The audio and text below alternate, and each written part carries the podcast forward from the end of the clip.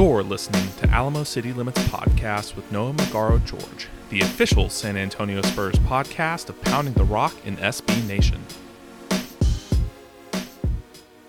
What's going on, Spurs fans? Welcome back to Alamo City Limits, the official San Antonio Spurs podcast of SB Nation and Pounding the Rock.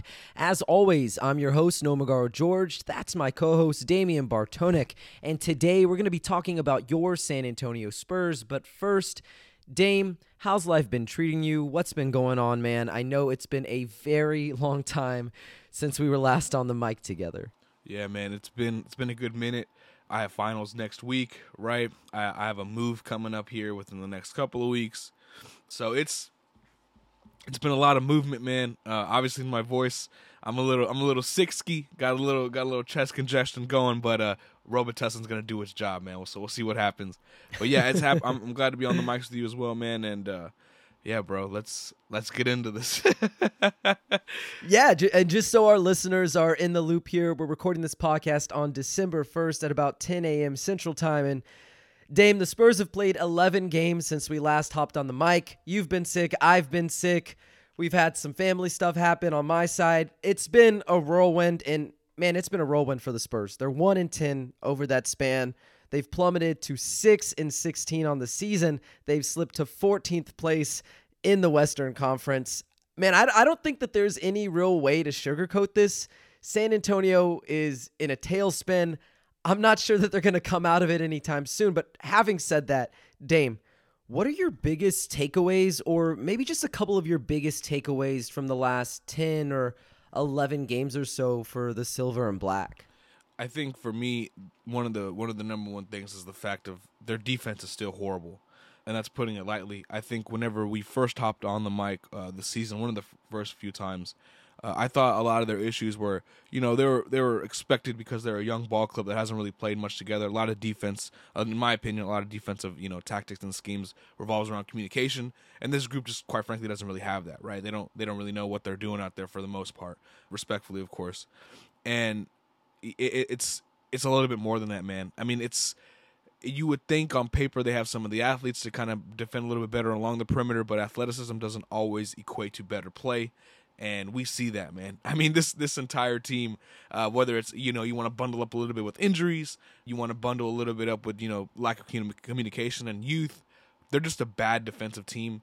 And um, I remember a couple of years ago, Noah, when when you and I were talking, a big point you were you always mentioned was, was like you know teams that have won the finals eh, you know defensively you know where do you think they've ranked and I, I think like every defensive team or every team is ranked like in the top 10 defensively right and uh this team ain't going anywhere. I don't care how good their offense is uh with you know arguably the worst defense in basketball.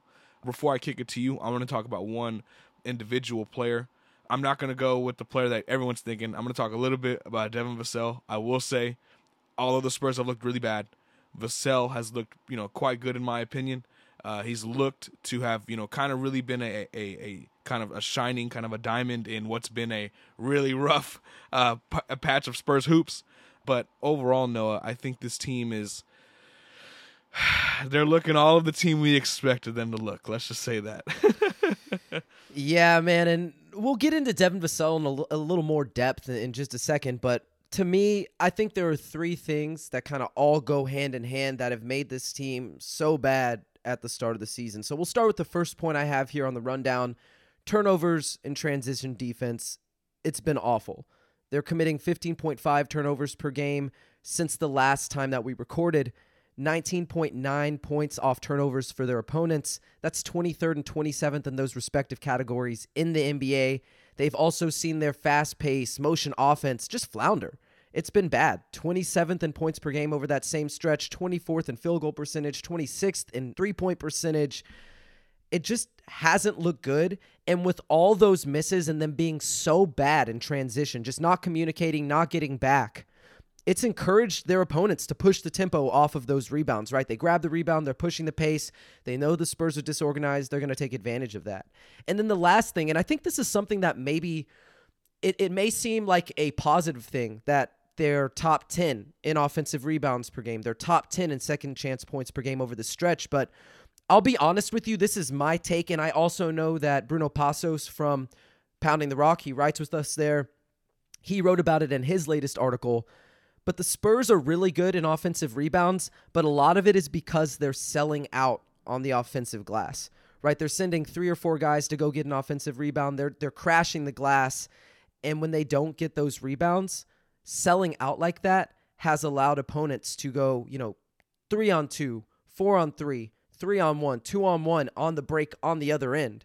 And so, yeah, they're getting extra chance points, right? Second chance points, extra possessions, but they're selling out to do it.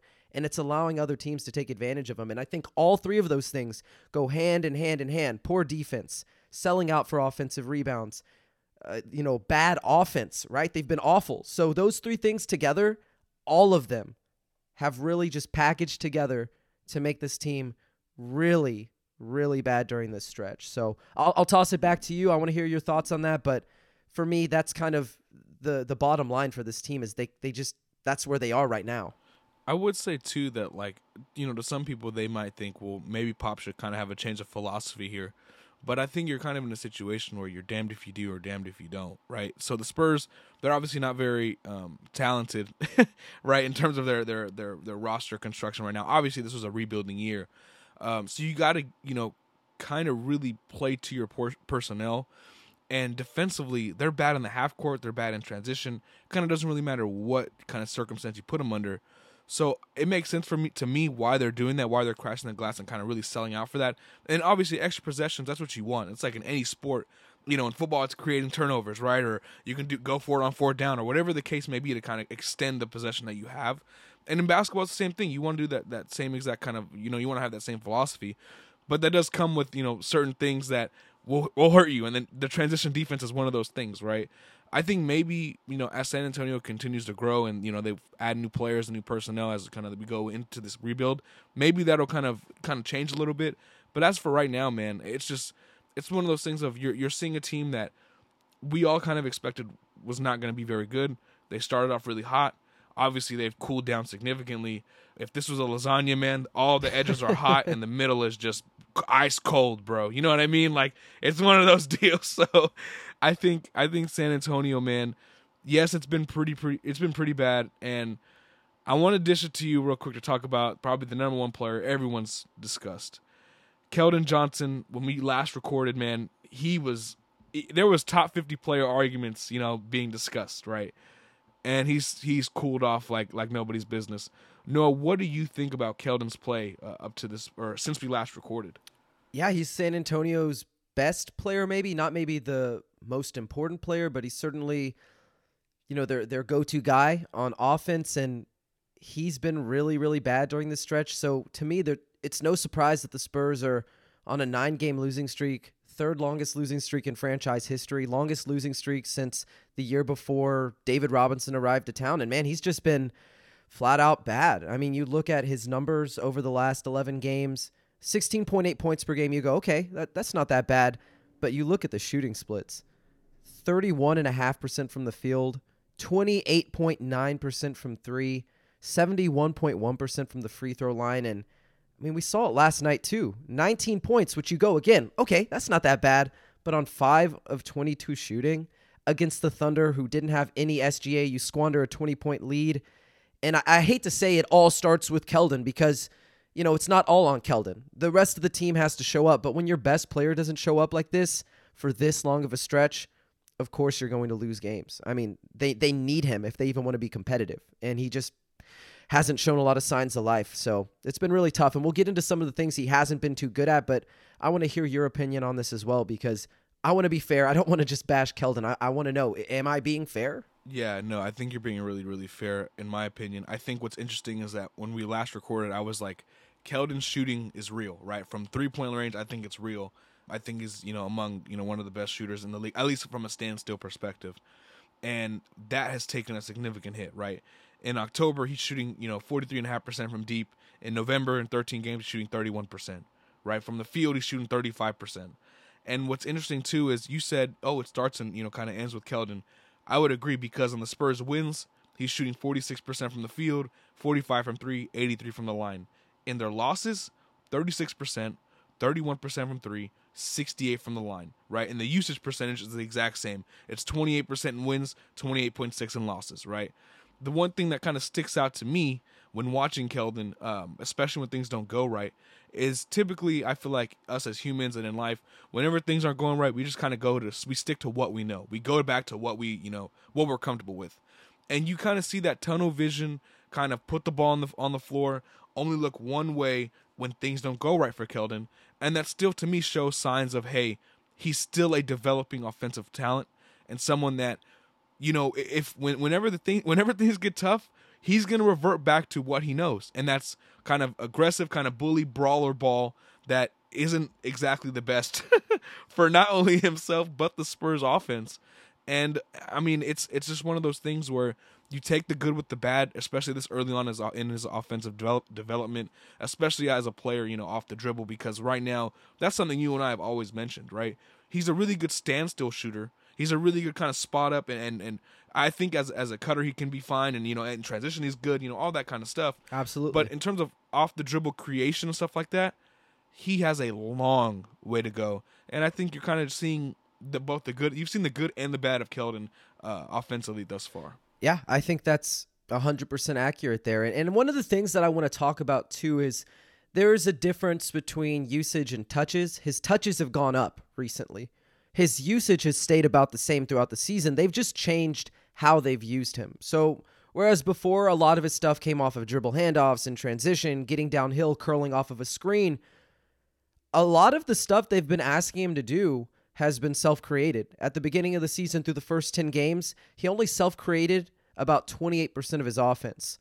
This now next stretch, so from the last time we recorded to now, they've asked him to self create almost 48% of his offense. And that's not really where he's at his best. So, in some ways, you can blame that maybe on they're asking him to do more than he's capable of. But I also think there's been a pretty noticeable shift in how teams are defending him. They're sticking to him like glue from beyond the arc. They're running him off the line if they, you know, on closeouts. They're forcing him to make decisions with the ball in his hands. And just like you mentioned, he's reverting into bad habits and he's pressing, right? You see him, okay, he's missed a few shots here, he's missed a few shots there.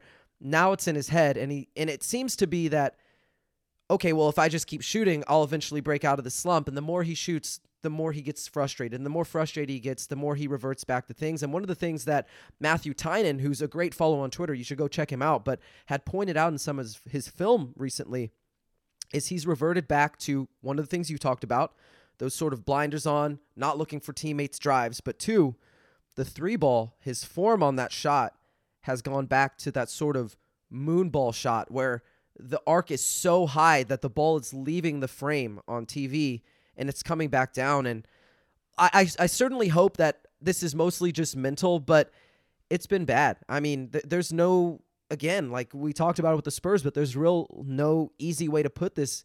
You know, Keldon is shooting really poorly. He's gone ice cold from pretty much everywhere on the floor, below 50% at the rim, below 30% in, in the paint, below 30% from mid range, below 30% from above the break, below 33% from the corners. That's significantly below league average in every area of the court. So, yeah, I, I don't want to make excuses for him again. Like, he's got to figure this out, and he's probably not an ideal go to scorer. This is probably not his ideal role.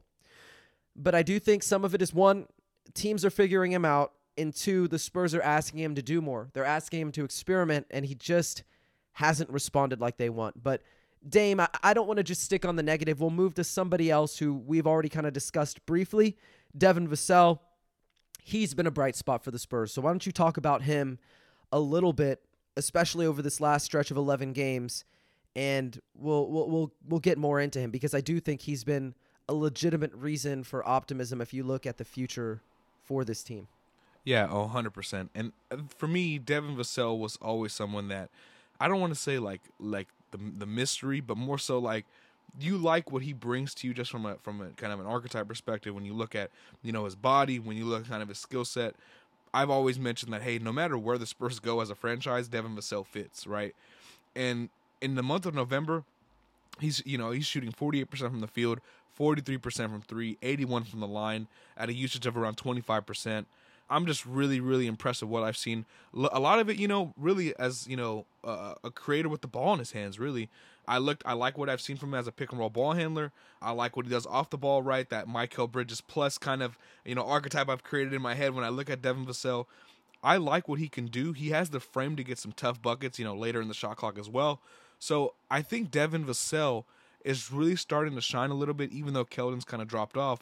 Devin has looked really, really good offensively. Now defensively, uh, I'll let you, I'll kind of kick it to you on that. Obviously, the numbers aren't uh, nearly as good, but offensively is kind of where I felt you know most impressed and where I've really been focusing because if he has that self creation potential and the ability to you know to create for his for others as well, well, man, he's a guy that could really kind of take that next step and maybe be, you know, a a, a B or a, a C level kind of player. Once you have that, you know, that Wembanyama or Scoot Henderson or whomever you have as your centerpiece, he could really be kind of that second or third player alongside him. So I like what I've seen from Devin Vassell, and uh, everyone knows I love him. So. yeah, I love Devin Vassell too. He's my guy. I was excited for him on draft night. I thought the Spurs got a steal in the draft we can talk all day about you know the Tyrese Halliburton versus Devin Vassell, but just because you know Halliburton went before him does not make Vassell a bad pick. But if I'm being 100% honest with you, I don't really see it in terms of the self creation. Like he's a guy who's got a fairly limited handle. You look at his self created offense; it's mostly off limited dribbles. You know, like one two dribble pull up. Coming off of a dribble handoff, coming off of a screen, operating the pick and roll, you know, maybe at most, you know, five, six dribbles at most and getting to a spot in the mid range. He just doesn't put a lot of pressure on the rim.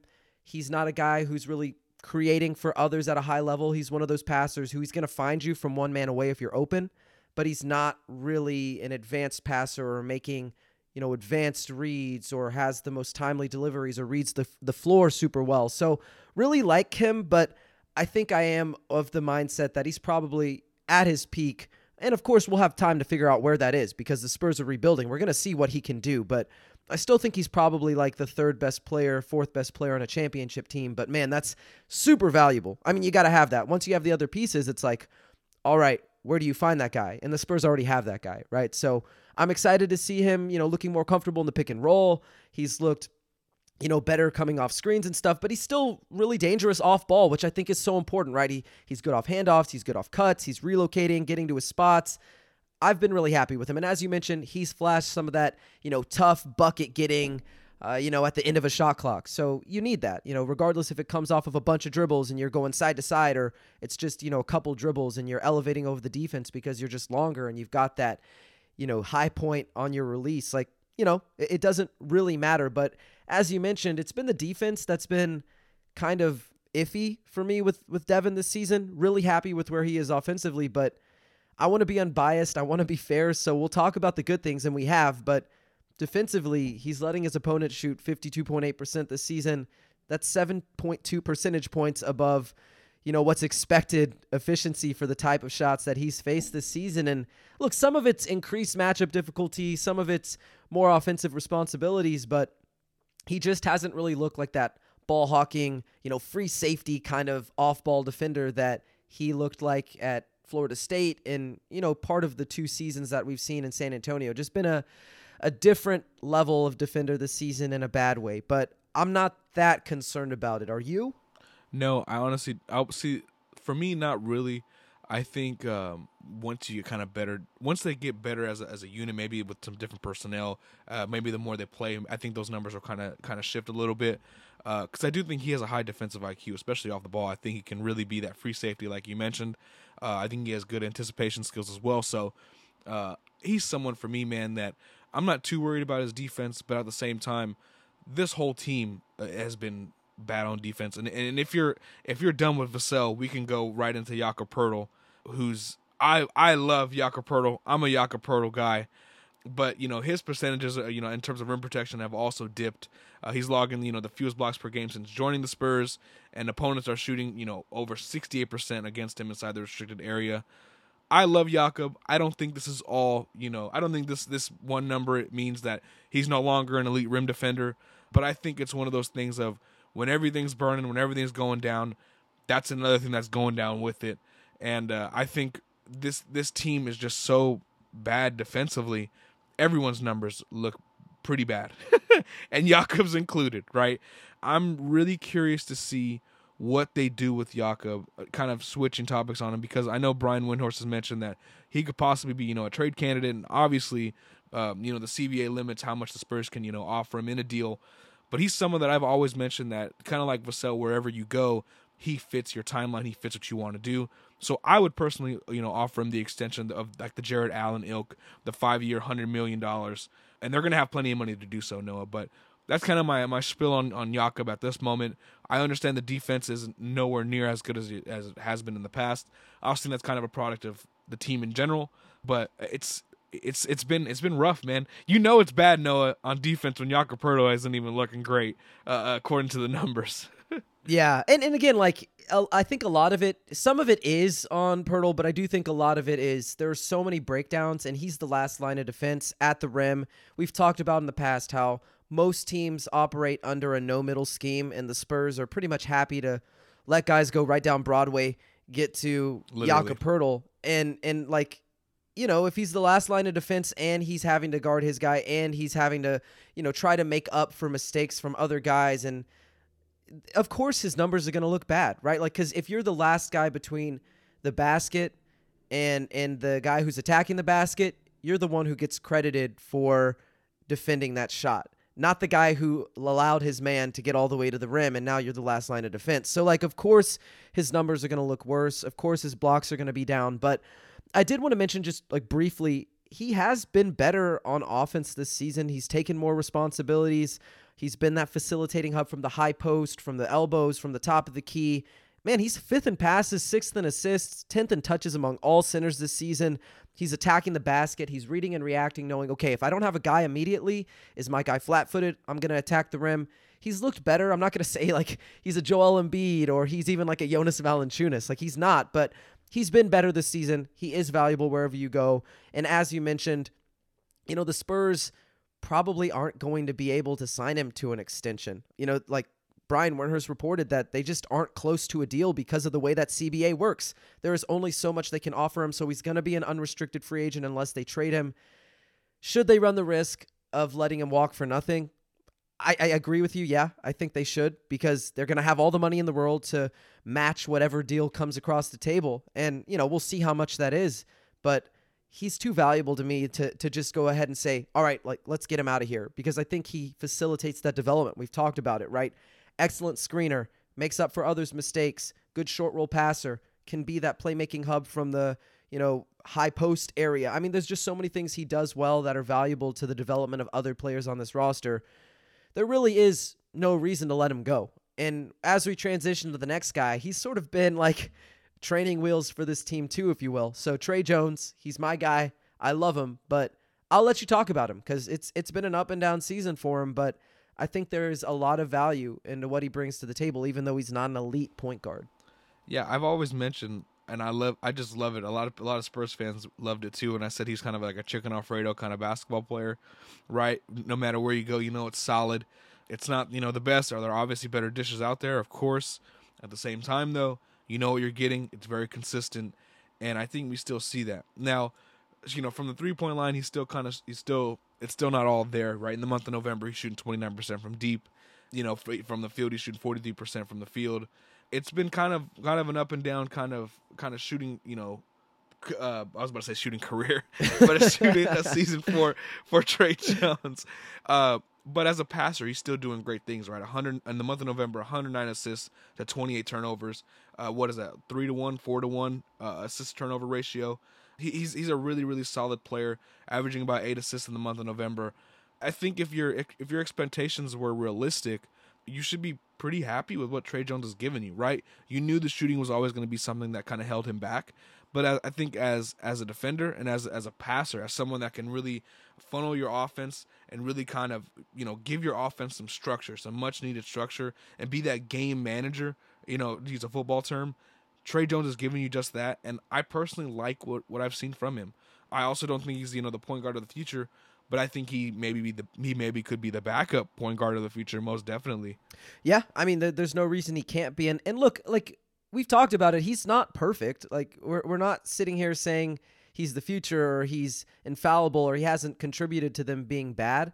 but I do think he's contributed to them having some degree of success on most nights. Like, where would the Spurs be right now on the offensive end without his steady playmaking, without his dribble penetration? Like, he just gets the ball to guys in their right spots. And Dame, I know this doesn't really matter that much. Dejounte's in a different situation. Steph Curry is obviously an MVP candidate, but he sits ahead of Dejounte Murray in assists per game and right below Steph Curry in assists per game. Like that's that's good company to keep, especially for an offense that's really, really struggled. Like they've struggled with him, but they've struggled even more without him. We saw it in that Golden State game that he didn't play. They were awful. They got blown out. They've, of course, been blown out with him, but they just look at least like respectable when he's on the court. So, man, he, he again, like, has he been shooting the ball pretty poorly? Yeah. Like, he's been in a pretty massive slump over his last 10 games. But you look at the Lakers games over the weekend, you look at the game that happened last night 19 points, 23 points, 15 points, averaging almost eight assists per game, shooting better than 55% from the field. Like he is valuable. He can go on those little tears where, okay, he's playing well and the Spurs look better and they're competitive because of that. And so, again, not like a franchise point guard. He is not a superstar. He's not an all star. He's not even a fringe star. But I think he could very much be like his brother Tyus and if you have a Tyus on your team, when you have all the other parts in place, that is such a valuable thing to have a guy who can just be that floor general, gets you into your offense, can be a good spot starter, can keep the second unit running. I like Tre Jones. I think they should hold on to him. I, you know, and I, and I know that not everybody's in love with him, but I think another thing that we've seen, and I'll let you talk about this, but with him being the only ball handler, natural point guard on this roster right now, with Blake Wesley out, I think it's pointed out a lot of holes. So what do you think about that? I mean, is Blake Wesley going to make a difference when he comes back? Man, I actually love that point because for for a while I feel like I've I've uh you know you as well, but other people I feel like it's been kind of underrated was the ability to really create off the dribble hasn't really been something that we've had to see uh, as an issue. We know for for for very long because you know you had DeMar DeRozan, even with Dejounte Murray, right? You know he was he had the ball in his hands so much to the naked eye, right? You were like, man, you know, he could he could create a lot of things for you. But San Antonio has had issues with off the dribble creation and really just being, like you mentioned, an advantage creator. And it seems like Tre Jones is probably your best guy at doing that, and he's not very good at that, right? Blake Wesley could potentially give you that, but I think San Antonio just needs kind of more of those modern guards that can really create those advantages, can have some scoring gravity, and they're not very easy to find, obviously. But in this draft in particular, especially where they're going, there is a possibility, right? There's there's a pretty strong one at that. So I think for me, offensively, the issues that I've always kind of said the Spurs have had, even when they had DeMar and Dejounte, they're coming to light even more so. But it's not at all a bad thing because I still think they have some they have some pieces that can really kind of mesh well once they do get those guys. Yeah, and one of those guys is Jeremy Sochan, and we're, we're talking about point guard play. Gregg Popovich has let him play a little bit of point guard, right? He's had a longer leash than maybe some people might have expected. He's getting away with a lot of mistakes, but he's also learning on the fly, right? He's getting a chance to learn and just work through those little warts in his game. So, Dame, what have you seen from him recently? I mean, we have a few points here on the rundown, and I think they're both maybe giving him the credit he deserves while still being honest that he hasn't been perfect. Like he just hasn't been the best player, but he has still shown some strides, right? Yeah. So for me, here, here's here's gonna be my take. And some people, uh, I know it's he's a hot topic, right? It's Jeremy Sochan and kind of what he's given you. I think if you came into this this season really focusing on the fact that he's very versatile defensively, uh, that he can you know do a lot of things for you offensively as well in terms of versatility. If he can you know he can pass the basketball, grab boards, high energy. I think Jeremy Sochan's everything as advertised. In terms of the shooting, the shooting was always bad. He, I mean, he, he has he, he has a long way to go in terms of being a shooter, a competent kind of average NBA three point shooter. But with that said, you know he's shooting you know in the month of November over forty seven percent. The free throw percentage has has gotten better from October to November, from 40% in October to 60% in November. So obviously he's still well below average, but it's better. No, it's better. We're, we're progress. Yeah, progress is progress, progress is progress. Yes, exactly. and I think I think offensively it was the, the the questions were always can he become a reliable shooter, right?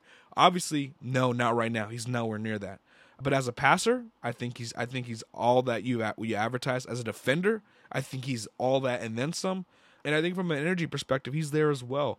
I think a lot of people, you know, they see see him picked at number nine and they're like, hey, he needs to be this, that, and the third, right? The expectations are automatically there.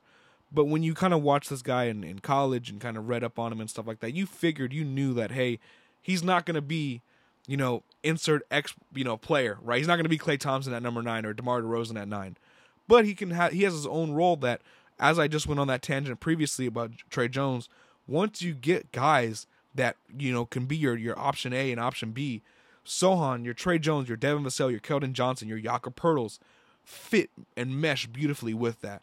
And I think that's what Jeremy Sochan has showed thus far. Yeah, I mean, he's figuring out how to get these points within the flow of the offense, right? In his first 10 games, he scored in double figures. I think it was two or three times. In his last 10 games, he, sco- he scored in double figures seven times. So he's figuring it out. And like, he's not a prolific scorer. He's not going to, you know, take you off the dribble too often or, you know, beat you one on one with his, you know, dynamic handle and then pull up off the dribble. That's not his game. You know, he's going to get you know, points in transition. He's going to cut to the rim. He's going to crash the boards and try to put back, you know, misses from his teammates. That's his game. And like you mentioned, like it's going to look better once the other pieces are in place. Of course, that may take some time, but he's not a flop. He's not a bust. It's way too early to be talking, oh, you know, this was a bad pick. If you knew what he was coming into the NBA, you didn't think he was going to be, you know, 20 points per game, 18 points per. That was never his game, and it wasn't going to be his game in the NBA. Uh, as far as his defense goes, man to man, really impressive at times, right? He held LeBron to 4 of 11, forced him into three turnovers during his possessions covering him last weekend. Uh, he held Dame to 2 of 7 shooting, and then he held him scoreless in crunch time, even though it was a close loss in, in the end for the Spurs. But he's had his moments. I also think he's looked every bit of a rookie. Super jumpy, foul heavy, missing rotations, not necessarily communicating in transition. Like he's looked bad, like legitimately bad at times, but the flashes of that on ball versatility, switching across positions, suffocating guys who, you know, are legitimately good off the dribble scores and to the point where they're like, okay, I can't get past this guy. I got to kick it out. Let's, you know, run the offense back. Let's, you know, run a new play. He's done those things. So I've been happy with Jeremy. I don't want to bash on him at all. I don't want to bash on any of these guys, to be honest. Uh, but I do want to be fair with them. I want to be unbiased. I want to tell the truth. I want to tell, you know, what we're seeing. But I think those are the players who we should cover. There's not really a lot of other guys who deserve one, you know, one-on-one time with us. So we'll keep things moving. We'll discuss the latest news about the San Antonio Spurs since we last dropped a pod on, I think it was November 9th. So, Dame, we'll start off with the first thing. We'll keep it quick. Former team psychologist Dr. Hillary Cawthon announced via her lawyer Tony Busby that they reached an agreement out of court with the Spurs, with Josh Primo as well, to resolve the lawsuit against both parties. RC Buford released a statement. I have it here. I'm not going to read the whole thing. Basically, the gist is that they admitted that, you know, there were some things that didn't go perfectly. You know, they could have done better. They want to keep their good standing, their good reputation, and they want to work directly with Dr. Hillary Cawthon and some other experts in her field to have better practices if something like this were to ever happen again. So, you know, they admitted their wrongdoing. They're going to try to make, you know, good on that. I, I don't know if you have any other, you know, thoughts on that. You know, Josh Primo uh, and his legal team didn't say anything. They remained silent. He's still unsigned. I don't know if you have thoughts on it. I don't have a lot, but if you do, I wanted to give you a chance. Yeah, I'm. I don't really have much to say I, other than I just hope you know uh, her, you know, Dr. Cawthon's, you know, recovery from this. I just hope everything, you know, she's able to battle through this and move forward. That's all I have. yeah, no, I, I think I think that's the appropriate thing to say, right? You hope that she comes away from this better. You hope the Spurs learn from this, like legitimately learn from this experience, because, you know, to admit wrongdoing and you know look yourself in the mirror and say, you know, we we just we messed up. I think that's maybe not like they don't deserve an applause for that, obviously, but it was necessary. They had to do that. So I'm glad that they have this behind them, and I hope that Dr. Hillary Cawthon, like you mentioned, just makes a, a you know a quick recovery in her career, uh, her mental health, and everything like that. So we'll we'll keep things moving here. Zach Collins. I think he's kind of your guy. I like him a lot as well, but he finally made his return for the Spurs in that back to back against the Lakers over the weekend, suiting up for the first time since he suffered that non displaced fibula fracture in a matchup with the Clippers on November 4th. I think he's actually looked pretty good. What, what have your opinions been on him? Yeah, I think I think for me, one thing that that like I always liked about Zach Collins, and you see it, interesting enough, he he he did a little a little MMA elbow, a little. It, it, it was it's a legal elbow too, according you know if he's in the octagon, it's a legal elbow that cut Russell Westbrook. Yeah, he got a flagrant too. It was. Uh, it was a little rough, but overall, man, he's playing with that energy that kind of makes Zach Collins Zach Collins. He's one of those players that when he's on your team, you love him. When you play against him, you probably hate him. And I think that's what he looks like right now. Kind of a scrappy player. Uh, you know, he's averaging eight points, seven and a half rebounds during the two games, you know, that he's played. And, and I, I think for me, Noah, I'm happy with what I've seen from him. I think, yeah, he, he's all of the player that's as advertised. And qu- quickly back to Sochan real quick. I just wanted to mention it because we are it's World Cup season. There's games going on right now that you know we're not watching. Do you think Jeremy Sochan go roots for Poland, or do you think he roots for England, or do you think he roots for both? I think he's like fully on board with Poland, like because because we know okay. he was not born in Poland and he didn't really like spend virtually any time like growing up there or anything. But I think he has like those strong roots tied to his ancestry. So I feel like he's definitely rooting for Poland. I've never heard him say anything about like the UK or Britain or anything like that, right? Like Never heard him say anything about them. Hey, shout out to the U.S. men's national team. I, I got I gotta give a quick shout. Gotta quick, give a quick yes. shout. But but but yeah, I do I, I do like what I've seen from Zach Collins. And like I said, interesting enough, man. Before I kick it to you, he's a big MMA guy, right? He and I were talking about MMA off the air like crazy and uh, it was pretty funny seeing him hit hit an elbow. But uh, I'm glad everyone's safe though. I don't I don't condone violence. of course, yeah. I mean, like we're, we're not saying that it was like good for him to hit Russell Westbrook. It just it, it just is funny in the circumstance that like he loves MMA. He threw one of those rough elbows. It looked like an MMA yeah. fight out there. Like Westbrook was gushing from the forehead, and like thank God he's okay. I'm glad he's fine. You know, they got in like a little scuffle. I did think though that that elbow was really like kind of his only blunder. Like the only reason he even elbowed him is because he got caught in the air on a pump fake. He didn't want him to get that shot off, so he comes down hard to try to stop him from getting a shot off, and it just was an accident, right? He he said it was an accident. He you know I, I and I trust him, right? It didn't look deliberate. The only thing I can say is like it hurt the Spurs in the moment, right? Like Jakob Poeltl, Jeremy Sochan, they had already both exited the game with quad injuries, so he was kind of like your only real front court player outside of Charles Bassey, who has been pretty good, but obviously is not as good as Collins. So it left you shorthanded. Like, you know, it wasn't intentional, but had he not left his feet, there's a possibility that he stays in the game. Maybe the Spurs win that game. It's neither here nor there. I mean, that, you know, we're talking about something that has already happened. We can't change it, but I want people to take away that Zach Collins has been good, and he has been one of the reasons that they've been competitive when he's on the court because he's provided a guy who can pass the ball, shoot the ball a little bit, rebound. He's scrappy. He's got the energy. He's good in transition. He does a lot of things. So, shout out to Zach Collins. Hope he continues to stay healthy. I think he can be a real asset for this team moving forward. And of course, I think this kind of leads us directly into the Jakob Poeltl and Jeremy Sochan news. They joined what's already been quite a lengthy injury report for the Spurs this season. And San Antonio left them behind for their pit stop against Oklahoma City Thunder last night. And Dame, this is hard to believe, but that means now that Zach Collins, Blake Wesley, Malachi Branham, Josh Richardson, Doug McDermott, KBD, Isaiah Roby, Keldon Johnson, Devin Vassell, Tre Jones, Jeremy Sochan, and Jakob Poeltl. That's 13 players missed multiple games due to injury in the month of November.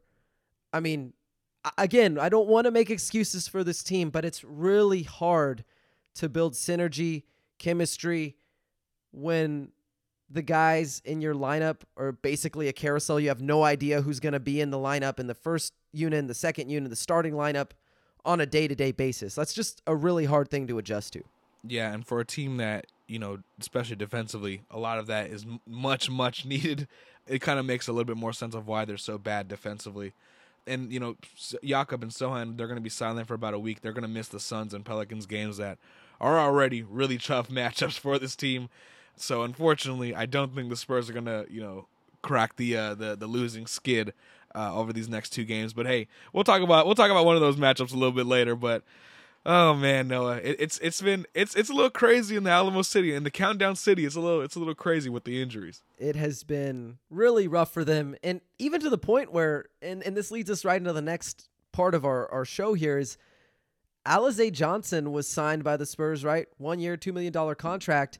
Kind of what it felt like as a last resort to give them some sort of front court depth. And of course, they had to waive Jordan Hall to, to be able to bring him onto the team. Now, like, he, he may not be the sexiest player or like a super high potential prospect or anything like that. We'll be honest, right? 26 years old, combo forward, undersized at both forward positions, but hey, you know, 22.2 points per game, 10 and a half rebounds per game, three assists per game on basically 60, 40, 80 shooting splits in his six games with the Austin Spurs. I mean, they could use anything, right? And, and we saw him play his first game last night two points, three rebounds in his Spurs debut. It wasn't anything spectacular, right? Like he was just out there, kind of like a warm body almost, but man, they, they just need someone out there. And, and, and to, to be, I'm not trying to be mean to him, but like this is what it's come to for the Spurs, where they have so few healthy bodies that now you're calling in Alize Johnson to to actually play NBA minutes for you. So, oh, I mean, it's been a rough season. It has been a rough season from a lot of standpoints. Yeah, and if you would have told me entering this year that in you know on December first, you know, you if you would have told me all these players have been injured and the Spurs, you know, they they've had to sign Alize Johnson and kind of all of this has been happening I would expect the Spurs to be exactly where they are right now. Not only has the encore performance not exactly been great to watch, uh, but the injuries have also played a huge part in it as well. And, and, there's a there's a little piece you have here on the rundown that I'd like to get your opinion on. You say that you would like the Spurs to potentially take a two way flyer on a guy like Sharife Cooper. I tell me a little bit about that. Tell me a little bit about because I I'm actually on board with that. So yeah, tell me a little bit about a little bit about that. Yeah, so I mean, I'll be 100% honest with Spurs fans here. Sharife Cooper was one of my guys in his draft class. I had him 15th on my big board that year. So I thought he was deserving of at least like fringe lottery consideration. He's an excellent passer. He's got elite court vision, right? He passes guys open. The problem with him has always been can he score? Can he score efficiently? He's super undersized. He doesn't defend. So if he's going to be that Trae Young archetype where he's an offensive engine but so bad on defense that he has to be an elite one to make a difference. How does that work, right? Because he's not a Trae Young level shooter or scorer.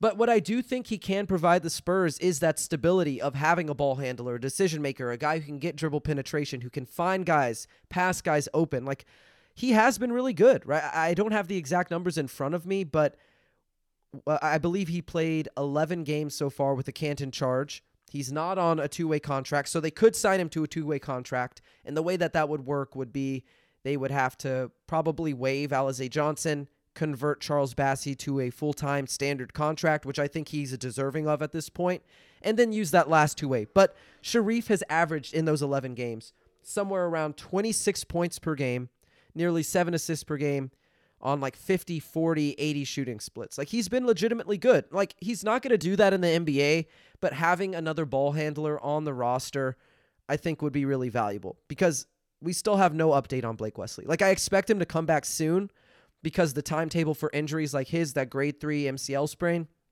8 to 12 weeks. We're getting close to the end of that timeline, but the Spurs haven't provided an update. So we have no idea when he's coming back.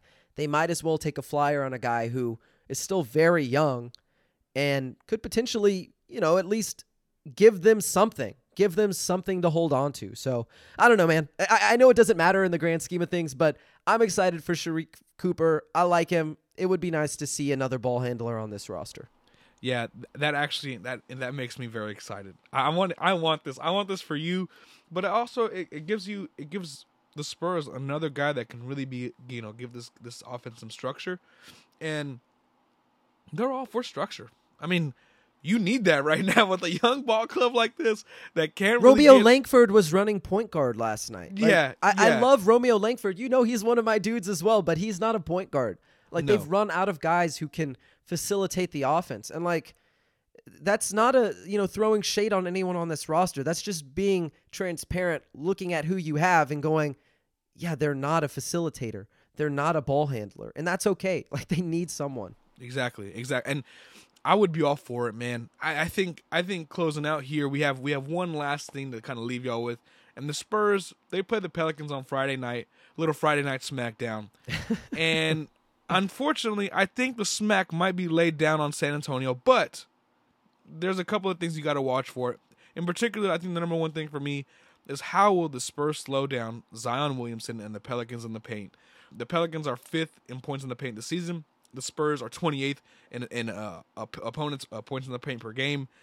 That's going to be a battle, uh, and especially with no Jakob Poeltl, no Jeremy Sochan, Which man, I would love to see Sochan on Zion Williamson. That was super exciting for me. Kind of look, you know, you know, before the year, kind of circling that on the calendar. Yeah, we won't get to see that today or, or tomorrow, rather Friday, whenever this drops.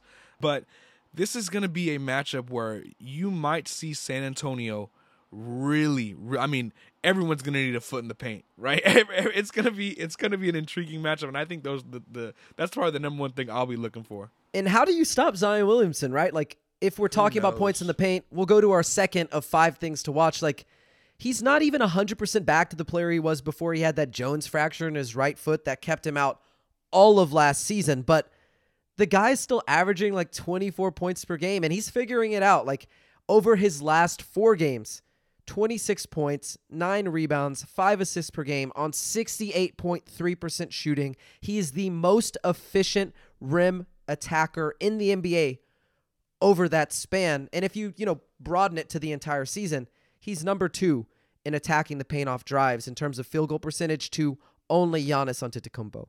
The guy is impossible to stop and I just don't know what you do because Dame, and this brings us to our third point, if you pack the paint to stop Zion Williamson, New Orleans will punish you. Right? They're going to punish you. They're fifth in the NBA in three point percentage, in large part thanks to the fact that there are seven, you didn't mishear me, seven players who are shooting above 40% from three. And the Spurs, they're dead last in three point defense this season. So it just feels like one of those matchups that, like, even if you stop Zion, right? He has become a good enough playmaker, and not to mention, you know, Brandon Ingram and CJ McCollum, who we'll get into in a second. All these weapons that they have, like they have a lot of three point shooters. They have a generational talent, a guy who has immense gravity going to the rim. I just don't know how you stop that if you're San Antonio. Yeah, and and I think for me too, man, it's one of those things where this team, this Pelicans team, is so well built, in my opinion. They have off the dribble creators. They have people who can dominate in the paint. They're really efficient defense. They're the fourth most efficient defense in the NBA. And with a team like San Antonio that's, you know, 29th in offense, I, I, I don't see how. I, in, in football, man, um, to make a reference, you just control the time possession and that gives you the best shot to win. In basketball, in this game, with, with between these two teams, I have no idea what San Antonio is going to have to pull out. You know, what rabbit they're going to have to pull out of the hat in order to beat this Pelicans team, especially if CJ McCollum's coming back because McCollum has had the Spurs number in years past. How the heck is this team going to defend CJ McCollum, you know, out on the perimeter with, you know, already an, an injured, you know, a very injured team, a team that's already not very good on defense?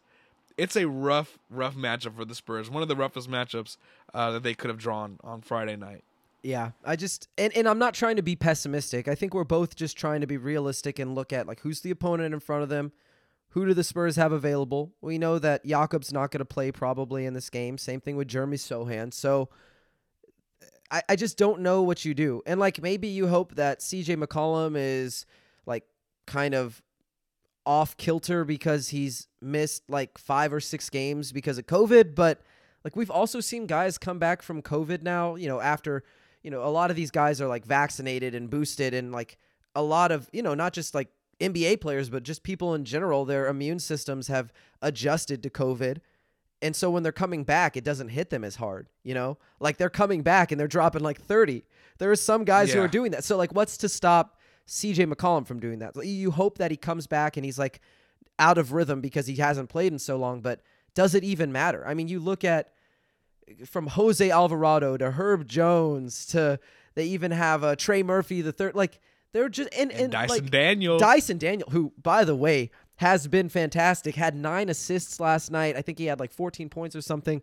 He's looked really good. he's looked really good. And a fun stat that I actually saw on Twitter earlier, I wish I remember who tweeted out so I could give them some credit, but right now he's 99th percentile in assist to usage in the NBA. Granted, it's a small, you know, sample size, but we know he can take care of the ball. We know that he can find guys. We know that he can get to the rim. Dame, he's also shooting above 40%. He's one of those seven guys shooting above 40% on most of them being standstill shots, but it doesn't matter. You can stand still and spot up when you have a guy like Zion Williamson coming down the lane and drawing in a bunch of defenders. So it's going to be a tough matchup. I, I hope that, you know, Keldon and Devin are on the same page and they're both, you know, playing well because I think that's your only chance is if those two guys are both playing well. And unfortunately, with how Keldon has played, that hasn't happened in like the last two weeks. So I don't, I don't know. I don't know what you do. Yeah, they're gonna need they're gonna need performance of you know of the ages from some of their best players, and I just don't know. I don't see it. I don't see it working, man. But who knows? We could be proven wrong. I mean, if the Spurs end up knocking knocking out the Pelicans, that'd be pretty impressive. That'd be you know that would kind of embody what the season's been a little bit. As although there's a lot of stuff kind of that's you know what kind of hurt this team, both kind of on and off the court. They are a very gritty team. They do fight and they give max effort no matter who is in front of them. So a credit to them because they they come out and they give their best effort every single night. Yeah, and honestly, for the sake of really like, and I, I'm not really sure like everybody is always like aware that these guys have feelings, right? And that they like they're human beings. Like their mental health to a degree because this is their profession. It's not just like a pickup game for you and me. We could go to a gym, lose like 111 in a pickup game and go home and be fine. Like this is their life. This is their livelihood. This is not like it's one of those odd things where a hobby for most people, what would be a hobby for most people, has now become your livelihood. And they have lost nine games in a row. Most of them have not been close. And their last loss that we talked about, right? up 20 in the third quarter and you end up losing by like six to a team with no Shai Gilgeous-Alexander, who was averaging like 31 points per game, responsible for nearly 50 points per game in total between his, uh, you know, points and assists. It's debilitating, and you you want to see this team have a reason to want to fight. So as much as we want to see them, you know, lose games, so to speak, to get better lottery odds I don't necessarily want to see it come at the expense of them just losing confidence, you know, getting down on themselves, falling apart, not trusting each other, and again, like having that mental health suffer on the court. So, yeah, I hope they turn it around, but it's it's going to be a tough one, Dame. It's it's just going to be a tough game. Yeah, man. Let's let's see what happens, man. And until next time, we got we got a lot we got a lot of moving pieces, man, in the month of December. it's it's there's a lot of stuff we got going on, both you and I, and yeah, man. Cheers to another great episode. That's for sure. yeah, man. I appreciate you. And as we wrap things up here, just go ahead. You know the drill. Plug anything you want. Tell people where they can find you, find all your content. Let them know anything that you got going on. Yeah, so you can follow me on Twitter at DA Bartonek. That's at D A B A R T O N E K.